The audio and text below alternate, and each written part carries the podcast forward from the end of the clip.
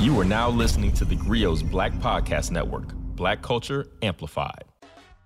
Hi, and welcome to the Blackest Questions. I'm your host, Dr. Christina Greer, politics editor for The Grio and associate professor of political science at Fordham University. In this podcast, we ask our guests five of the Blackest questions so we can learn a little bit more about them and have some fun while we're doing it. We're also going to learn a lot about Black history, past and present. So here's how this works we have five rounds of questions about us Black history, the entire diaspora, current events, you name it. And with each round, the questions get a little tougher, and the guest has 10 seconds to get it right. If they answer the question correctly, they'll receive one symbolic black fist and they'll hear this. And if they get it wrong, they'll hear this. But we still love them anyway. Our guest for this episode is four time Olympic medalist Cullen Jones, and he's a history maker himself. He's the first black swimmer to hold a world record. He was also a part of the legendary 2008 world record setting 400 meter freestyle relay team a record that has yet to be broken. That team, consisting of Cullen, Michael Phelps, Garrett Weber Gale, and Jason Lezak, brought home a gold medal in what is considered one of the most iconic moments in Olympics history. Cullen is now retired from swimming, is a husband, father, and water safety advocate and ambassador, making it his mission to close the color gap in swimming and teach as many people to swim as possible. Cullen, I am super excited to have you here with us today. Are you ready to play the blackest question? Dr. Greer, after that intro, absolutely. Let's shoot. Let's do it. I gotta say, and we've never had a gold medalist here, so I'm oh, just oh, thank you.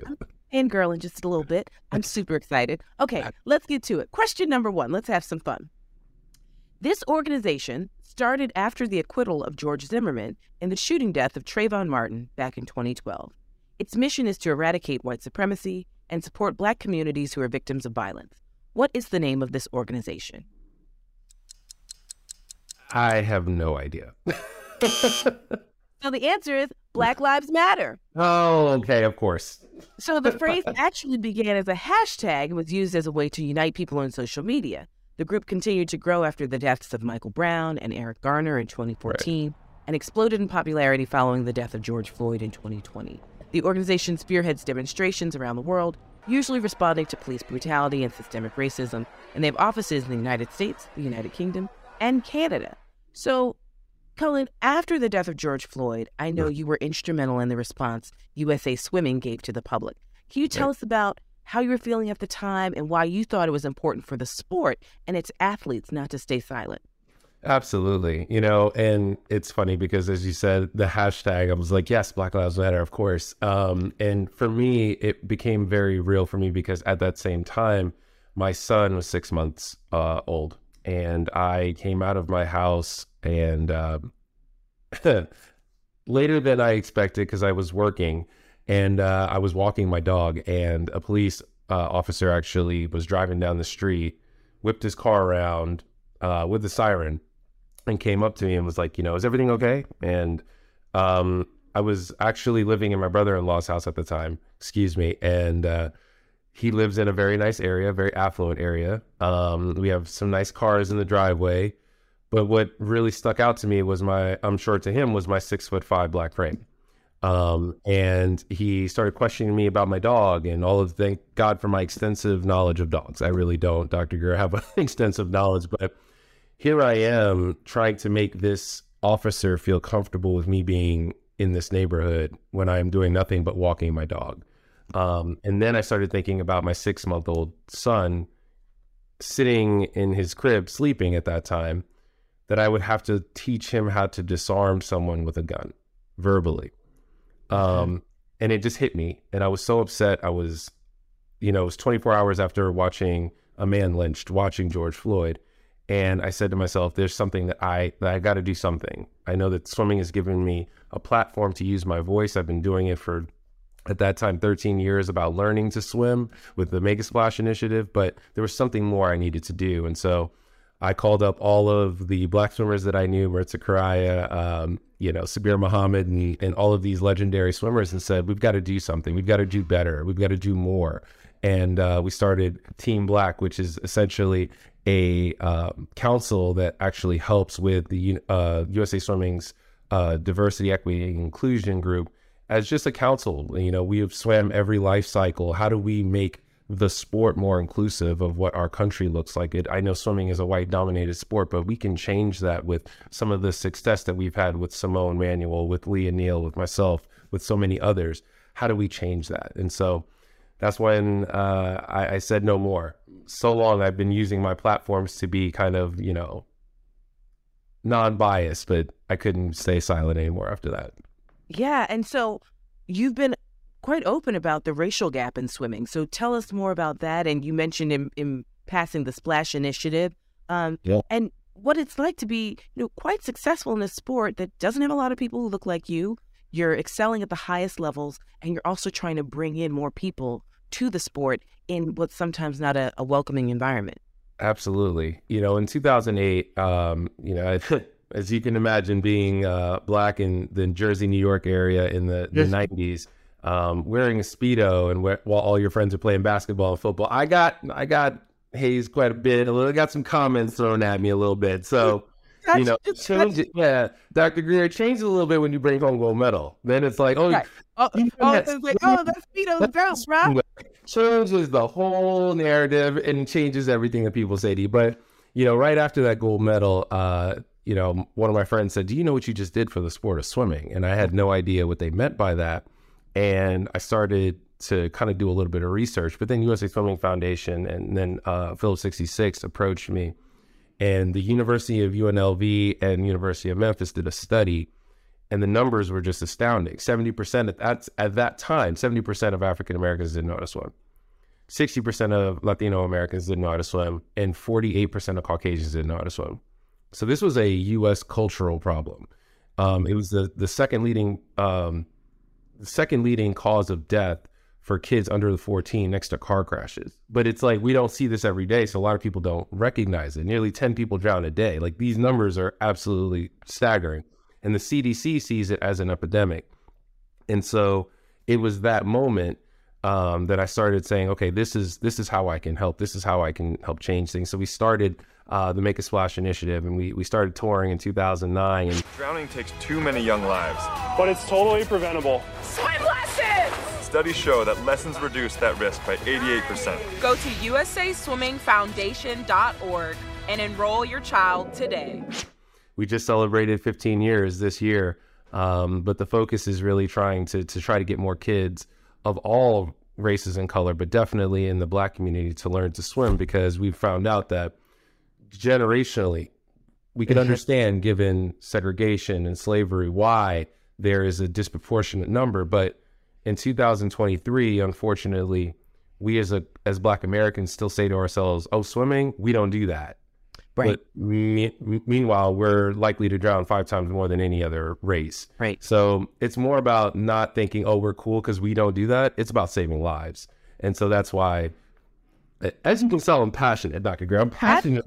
and, you know, and I, I love this because, you know, I took swim lesson, lessons when I was a kid. You know, I yeah. grew up in the Philadelphia area. So, you know, a little bit of PDR. I did a yeah. summer Philadelphia Department of Recreation, and obviously there's movies written about them. But um, over the course of, of our conversation, we're going to delve a little bit deeper into some of uh, these statistics and the work that you're doing. I mean, you are just not just talented as an Olympic gold medalist, but a real blessing when it comes to the Black community and, and de- demystifying uh, some of the, the dangers of, of water and how we can actually, uh, as as a larger racial group, um, yeah. actually save lives, literally.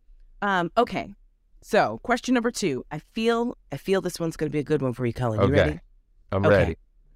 This swimmer made history back in 2016 when she became the first black woman to take home an Olympic gold medal in an individual swimming event. Who is she? I'm going to go with Simone Manuel. You are correct. Simone has five. You mentioned her in passing, so I was like, oh, I hope he gets this one. So Simone has five Olympic medals, two gold, two silver, and one bronze, and she holds three world records as a member of a relay team, and she broke several school records while at Stanford University. Yes. So I know that Simone's an ambassador for the Make a Splash organization. I know you all came together uh, as a collective to make sure you educated uh, not just the Black community, but um, young people writ large. But what are you all up to right now and for this summer that's coming up? We are uh, traveling to Houston. We're traveling to uh, Lake Charles and Roxana, Illinois, to just try to spread that word and continue that that that message. we know that once we get people to understand the importance, um, it changes lives. It changes the fa- the family dynamic, and it really helps people. From uh, listen, we we never say safe. We don't want to say safe because as good of a swimmer as I am, if I'm caught in a riptide, that's going to be very difficult for me as well. So we, we want to tell people is that be safer around the water. We want to help with swim lessons. We want to make sure that people are getting these swim lessons. And USA Swimming yep. Foundation and Phillips 66 have made it very easy just by going on to the website of usaswimming.org slash make a splash or foundation. And you can learn how to get lessons in your uh, area because uh, we have local partners everywhere, or you can help someone else. Give us that website one more time. Yeah, it's usaswimming.org forward slash make a splash, or you can go forward slash foundation. Either one works. And you can find out more about how you can uh, sign up your child or another child you know, because we all know somebody who doesn't know mm-hmm. how to mm-hmm. swim. And honestly, this gift is is it's life saving. Um, it's literally, we are the only sport that exists that by doing this sport, it will save your life. Absolutely. Now, I've read a story about, you know, you going to Dorney Park, and I used to go to right. Dorney Park when I was a kid growing up in yeah. Philly. And so I read a story about, you know, you having uh, a really life changing uh, experience while in the water. Did you come from a family of swimmers or people who knew how to swim? Or uh, were you sort of the first one in your family to really uh, get these lessons and take it seriously? Well, I, I, will say I'll give my dad some credit. My dad did know how to swim. He could get across the pool pretty well. He wasn't doing flip turns or anything crazy like like I do, but he was definitely able to to kind of keep himself above. My mom d- didn't know how to swim, and um, as you said, and I'm so happy you brought up PDR because um, Coach Ellis is a is a big mentor to me. I love that guy, and PDR is. We, we swam against PDR. Uh, my team swam against but there was much love for Philly in New Jersey. So um, as you said, I was at Dorney Park, a five year old, uh, only child with with his parents, and my dad wanted to get on the biggest ride there. If he wanted to get on it, I want to get on it too. So I was very excited to to hop on, and but I'd never had swim lessons, and so uh, my dad went down the ride first. I went down second, and as he was handing the inner tube to the next person because it was the most popular ride, um, I came down, flipped upside down, and and was underwater. Now I'd never had swim lessons. I didn't know what to do. He only told me and made me promise to hold on to the inner tube. Whatever you do, don't let go. So I'm underwater, holding on to this inner tube, and uh, I think what's so important about the story is that there were lifeguards there. My parents were there. And so many times we think about it in, in, in theater the year, help, help, no, help. Like that's what we expect to hear when someone's drowning, but that's not what happens many times it, it's silent. People go underwater and then they're unable to come back up. And so, and don't even let me get on uh, on cell phones. It, all it takes is one little ping of us not paying attention, and that's what my dad was doing. He was handing the inner, inner tube to someone else and didn't see me coming down. So that's why it's so important. Um, I had to be resuscitated that day. Um, but I remember my parents standing over me, Cullen, are you okay? And the first thing that came out of my mouth was, What's the next ride? Are we getting on? that Dad, What, what a ride. right. But I mean, I think that's such a uh, a pivotal moment in your life. And now, fast forward 30 some odd years, you're able to help save so uh, save so many other lives and educate so many people about it because it is you're you're absolutely correct. We hear so much about like in the movies we see people quote unquote drowning, right. but honestly, right. Cullen, I think about all the athletes we hear every year who have private pools, who lose children um, in their private homes, and right. it's tragedy after tragedy, um, and, and not just athletes, just you know people in the country writ large, and how um, it it is literally just a split second of not seeing something happen. Absolutely, and and that's why it is so important that we try to not only teach our our our kids because I gave my mom. I'm not going to tell her age because black don't crack doesn't matter. I, I ain't gonna do that because then I'm gonna have to deal with it. Um, but she is learning to swim. She's learning right now, um, and you, it, it, does not matter what your age is. It is important to learn to swim. Um, we are not built for the water, but we can be safer on the water with formal lessons. So. I don't want to hear it because I know someone right. is going to give me some excuse when they when they watch this and say, "Oh, well, I am allergic to." No, No, and it's like you know what? And there's enough protective styles for for our hair that we can figure it out. There's good conditioners. I just before we go to question number three, I just pity the the teacher where it's just like, so wait, your son is Cullen Jones? Like I'm supposed to teach Cullen Jones's mama how to swim? no pressure. No pressure. okay, Cullen, you ready for question number three? You're I doing am. Okay. Question number three in the Blackest Question. History was made during the 2023 NFL Draft when three of the four overall picks were black quarterbacks. The number one pick went to the Carolina Panthers. Who is this football player? Oh my goodness, you're getting me because I just saw him actually do in Charlotte. Oh, give it to me. Okay, it's Bryce Young. Pace, that's right.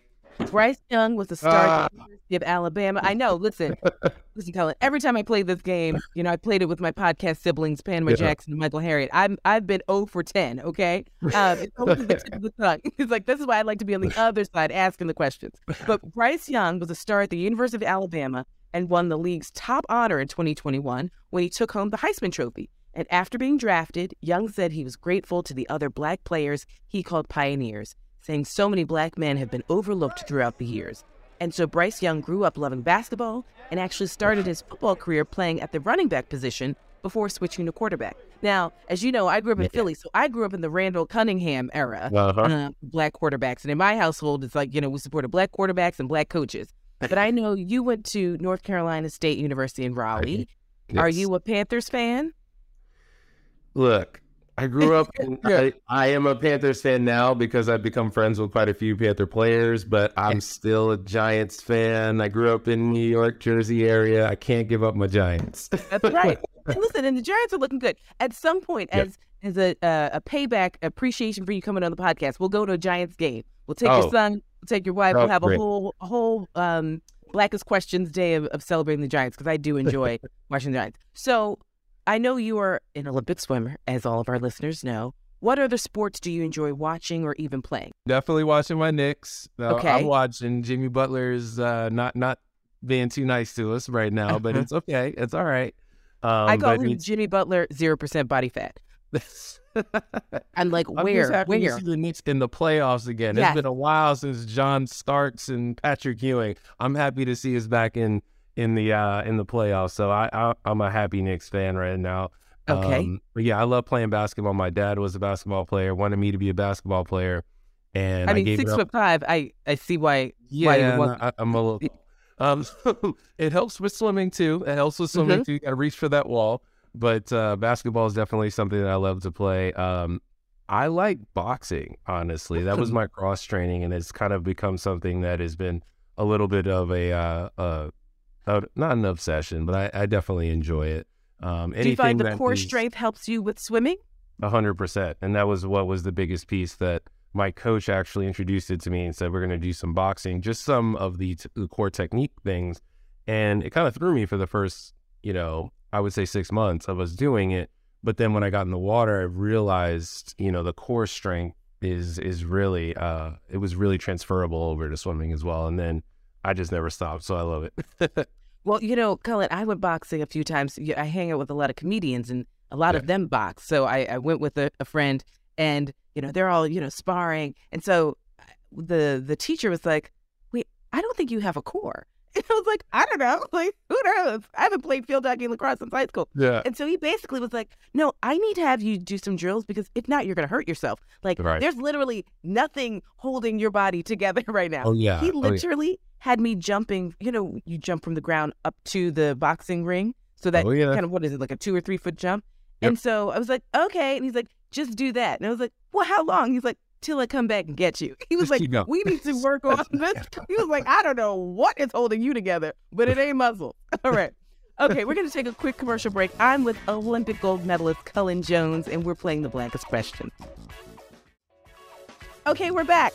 I'm here with Cullen Jones. Cullen, you're doing incredibly well. Are you ready for question number four in the blackest questions? I'm trying. I'm trying. Let's go. Let's do it. I'm ready for four. kill the game. Let's go. And as I say every episode, Cullen, Black history is American history. And so we just want our listeners to know a little bit more beyond kind of what is, you know, the, the little sprinklings of Black history that we're taught in school. Um, I think it's just so important for them to know who you are as a swimmer, you and your colleagues, but also all the great ways that we contribute to American and international society beyond what is often talked about. So, question number four This former civil rights activist was once a swimmer at Howard University. He went on to become a United States congressman and the mayor of Atlanta. Who is he? And the mayor of Atlanta. And a swimmer. Mm-hmm. Oh man, you got me stumped here. Okay, it's Andrew Young. Yeah. So Andrew Young was a who I was pastor. keeping too, but I wasn't. I didn't know that he was the mayor of Atlanta. That's what was Yeah. throwing me off. Okay. At one, and he's part of the long lineage of black mayors in Atlanta. But when he was a pastor, he met fellow clergyman Dr. Martin Luther King Jr. The two Yes. became fast friends and remained close until Dr. King's assassination. Right. Young eventually got into politics and was the first black person to be appointed as an ambassador to the United Nations. In 1981, he was encouraged by his friend Coretta Scott King to run for mayor of Atlanta, which he did. He won 55% of the vote. Later in 1996, he was the co chairman of the Summer Olympics Committee and is credited with helping to bring the Games to Atlanta. And shout out to Howard University's men's swimming team, who won the conference championship this year They for the first time in 34 years. So, and, and I know Howard University has a, a long legacy of, of great Absolutely. swimmers. So, have you had a chance to meet Andrew Young? I did have a, a, an opportunity back like? in 2012. That's why I'm so embarrassed that I didn't know the the Atlanta piece is what threw me off. But yes, I had a I had an, an amazing opportunity to sit down with him and just what an amazing uh, conversation. But just like I just I picked up so many nuggets from him. He just kept telling me stories about what he was going. He swim? Swim? Oh yeah, I swim, and, and was, that's why I, I would the connection was there. But um, I've gotten to meet him. It was such a pleasure uh, to sit down and, and to chat with him and and to tell for him to say your history. I'm like, no, no, no, sir, you are history. I'm just trying to continue what you've paved. So um, it, it was definitely a blessing getting to meet him. Yeah, and so and when you're when you're thinking back on your Olympic run, uh, you know, and you're part of this historic relay team of all time, um, and you're on a team with three white men, what do you think it'll take to really diversify the sport where it's not just three white men and one one black man? And it, it could look like the United Nations in the pool on one team together. What do you think we really need to do to continue to diversify the sport? I think representation is everything. Um, Mhm. You know, when we got together for Team Black and everyone was kind of sitting around, you know, for me, looking at just the generations, this was during COVID. So we were all on Zoom. So I was looking at boxes. But to be able to see all of the faces that were that were on that call was it was amazing. And to think about my son, I'm like, how do I get this sport to look like what I'm seeing right here? Because my son, who's been in the water since six months, is like, Daddy, we going swimming today? Daddy, we going swimming today? And so I don't want him to feel what I felt many times when it came to the racial disparity, especially when I got into uh, higher levels of swimming. And I think a lot of it is, again, representation. Um, we are seeing it going in the right direction. I've got to tell you, we've got some amazing talents in Natalie Hinds and Shaine Casas and Reece Whitley. There's there's a lot of very very promising swimmers that are coming up that are that are just going to really make a name for themselves even in next year's Paris Olympics but definitely when it comes back to LA in 2028 so we're trending in the right uh, direction. Uh, we've seen it in in in um, in tennis with Venus and Serena. We've seen it in golf with Tiger. I picked up my clubs was not very good, but I watched him do it, so I tried it too. So representation is huge, but the other piece is education. Um, we need to educate parents that not only again is swimming a great sport, but it is a life skill, and then really getting them, getting more and more swimmers or people of color to become swimmers, and then look at swimming as something that could get them out of their circumstance. I grew up in the hood, and for me, swimming was just an outlet. I would have never guessed that I could have traveled the world with swimming. That just wasn't on my mind, but I never had someone to look to. So I'm hoping that young swimmers can look at people like Simone or me or, you know, a, a Shaine Casas or Natalie Hinds and say, oh, you know what? Not to take anything from other sports. We like football, we like basketball, we like track, but there are other routes too that you can travel the world and just be super successful, hyper successful. Time for a quick break. We'll be right back. You ready for your last proper question? I'm ready for my last proper question. Okay. This hip hop group from the Bronx was the first hip hop group to be inducted into the Rock and Roll Hall of Fame. Who are they? From the Bronx, From the Boogie Down. Boogie Down. Ah, where's KRS One from? Where is he from? Uh oh. My audience is going to be like, Chrissy, you should know that. Well, I know See? it's, it's Bronx, right? Back. Uh, I don't know. Who, who is it? Okay. It's Grandmaster Flash and the Furious Five. Well, So the group was formed in 1978 in the South Bronx. South, South Bronx. And their song, The Message, was selected by the Library of Congress to be one of the first 50 songs to be added to the National Recording Registry in its first year of archival. Don't push me, cause I'm close to the edge. I'm trying not to lose my head. And the group is also credited as being the first to use the term MC, Master of Ceremonies. So I know you were born in the Boogie Down, but I you moved to. New Jersey when you were still very young. Do you remember any of your time in New York City? Oh, all the time. So my family, uh, when my mom and my dad we moved to Jersey, all of the rest of my family was still in New York. So most of my weekends were in New York. We would take the train in, uh, and that's why it's it's my favorite place. It is still home to me whenever I get off the plane and walk into through LaGuardia or whatever whatever airport. I'm like, yes, I'm home. I can feel it every time I come home. You can feel it. Now, what's your favorite thing to do in New York? Is it just to hang out with your family at home, or do you actually, you know, do you swim in the Hudson like some people? Do you go to a particular pool? Like, you know, do you go to the beaches? I mean, there's so many beautiful beaches People are in New York fun of me. City. No, the first thing you do is get pizza. You got to get a slice. Gotta get a slice. You got to get a slice. Now, what kind of slice do you get though? So normally I, I, mean, like, listen, cheese. you're on some Jimmy cheese. Butler zero body fat kind No, of thing no, right no. now. No, no, no, no, no. I'll work it all. I'll go swim, but I'm gonna get that slice. So okay. I'll do pepperoni. I'll do cheese, and then Okay. people gonna make fun of me for this. I like pepperoni and broccoli pizza. Mm, solid. It is amazing. And there's a solid. spot called Carve. It's actually, and, and a lot of times when I fly in, I'm, I'm usually somewhere around um, Times Square, even though I'd rather not be. I usually go to this place called Carve, and I will get a pepperoni and broccoli pizza, and I am Okay. I'm good. Now, see, I'm uh, if I'm doing pepperoni, I'm doing like a pepperoni green pepper, or I'm Okay. doing like a sausage and mushroom. oh, I can definitely do that too. Oh, like yeah. those are sort of my two, and like you know, there's nothing like a good slice, you know. And I'm also though, I do prefer a thin crust as opposed to the sort of more Chicago. I went to high school in, in Illinois. yeah. I'm I- I prefer that to like a, a deep dish type style. Okay, here we go. New York, Uh huh.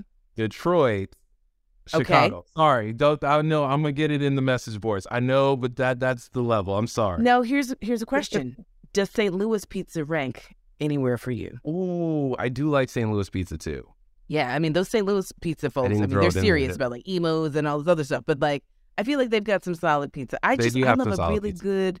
I really But love a New good thin York, crust. New York's gonna win. New York, no New York what. pizza. No, That's hands it. down. You got Hands it. down. Now here's a question though: Are you the type of person to swim in in the Hudson? No, I'm with you, Dr. Greer. I I look for a black line at the bottom of the pool. Like everyone's like, Okay. "Hey, Dylan, why don't you swim this open water?" And like, and I will do it if it's for a charity because Okay. it's for a charity and it's usually to help others, but not by choice. No, no, no, Okay. no, no. I I respect the ocean. I love it, but I stick to my pool. Okay. So, Cullen, before it, I'm just, I, I'm so thoroughly enjoying talking to you. I mean, what you're doing is just so exciting. So, before we get to the Black Lightning round, I want to share a couple of statistics with our listeners, and you've mentioned them before, but I want to go back over them.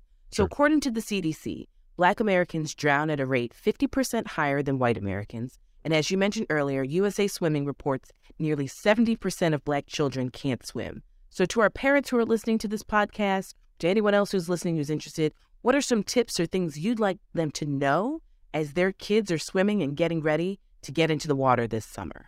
Absolutely. So the first thing, there is no substitute for formal lessons. Go. Okay. I, I don't care where you go. Go learn to swim.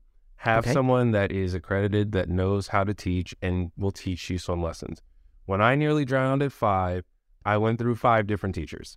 So I understand. I completely sympathize with it, uh, everyone that's out there that says, you know, I'm scared, I've had bad experience. Being near water, we need to be safe around the water. So that is the first thing. The second thing is you never swim alone, ever. Okay. Even as an Olympian, I never swim alone. I always make sure that there's a lifeguard there, there's someone else there, and always have a friend. It, it- it's even more fun when you can have someone around you that that you know to be around you. And the third thing is, um, when we have people that are unfortunately in distress, I don't care if it's my mom. If she needs to catch get air and I try to jump in to try to help her, her first natural instinct is to push me under. So uh-huh. it is to throw something to someone and pull them to safety. Or if I'm holding on to something, reach to pull them to safety. But you never jump in without anything else to try to help someone else. So you you reach, don't go. Right. Wow. That I mean, I think that that information is incredibly important because I think for so many of us, the natural inclination to say, I see someone I love in distress, or I see a stranger in Yes. distress, and we hear a tragic story. You know, I, in New York, we always have a lifeguard shortage, and unfortunately, every summer we hear terrible stories about people running into the ocean to try and save someone, and and things going south really quickly. Right. Okay, so before I let you out of here, we're gonna play the Black Lightning round. Now, this, Cullen, there's no right or wrong answer. You just tell me the first thing that comes to your mind and to your heart. You ready? Okay. Yes. Who is your favorite all-time athlete? Michael Jordan. Would you rather swim in a pool or in nature? Uh in the pool. One of these shows has to go. Martin, Mm. Fresh Prince of Bel Air, Jamie Foxx show. Come on now. I- I didn't say it was gonna be easy, Cullen. Uh, I'm sorry because I met him and he is such a good guy, but sorry, Jamie. I can't let go of Fresh Okay. Prince of Martin. Are you a morning person or a night owl? Night Owl. Okay. What's your favorite race to swim, or your, maybe your favorite stroke? Uh, 50 freestyle is definitely my favorite. Okay. One lap. I used to love um, the backstroke. I'm sorry. I used to love the backstroke. Oh, I love watching it. It just, Mm. it- and I started off as a backstroker, but, and I love watching butterfly. I love see, watching I- it. Doing it. Butterfly gives me agita. I don't enjoy watching butterfly. It's too much for me. It's, like too the much water. It's the Oh, it's- core. you know what? That's my, my spirit is like, girls, too much work. Get out of there. Okay. What's your favorite guilty pleasure when you're not training? What kind of snack do you sneak in and you can't get enough? Uh, ice cream for sure. Okay. Uh, uh, Love what's your flavor? Uh, honestly, it doesn't matter. I'm like Oh, mint chocolate one of chip, those ice butter cream people. pecan, like swirl. I'll do a swirl. I love chocolate and vanilla together. okay. Now, see, I am, I've had the same favorite flavor since I was eight years old cookies and cream. I'm like a cookies and cream Oh, well, connoisseur. yeah, of course. Okay. Last question. Do you actually eat Wheaties? Do I actually eat Wheaties? I used to, yes. I used to actually eat Wheaties. Oh, Cullen Jones, I am so. This why you're asking? Hold on, Yes. whoa, is this why you're asking? Is that it? I, don't, I mean, I just, you know, for our listeners to the podcast, um, when you show up on a Wheaties box, I gotta be curious as to whether or not you eat the Wheaties, right? I mean, Gotta get the Wheaties. not everybody's on a Wheaties box. I'm sitting here talking to an Olympic athlete. I want to thank you, Cullen Jones, for joining us and playing the Blackest Questions with Thank us. you for having me. I want to thank you all listeners for tuning into the Blackest Questions. This show is produced by Sasha Armstrong and Jeffrey Trudeau, and Regina Griffin is our director of podcasts. If you like what you heard, subscribe to this podcast so you never miss an episode, and you can find more from the Grio Black Podcast Network on the Grio app, the website, and YouTube.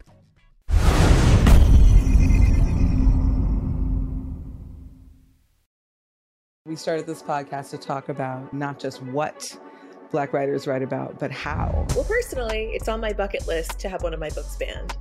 I know that's probably bad, but I think Ooh, spicy. They were yelling N word, go home. And I was looking around for the N word because I knew it couldn't be me because I was a queen.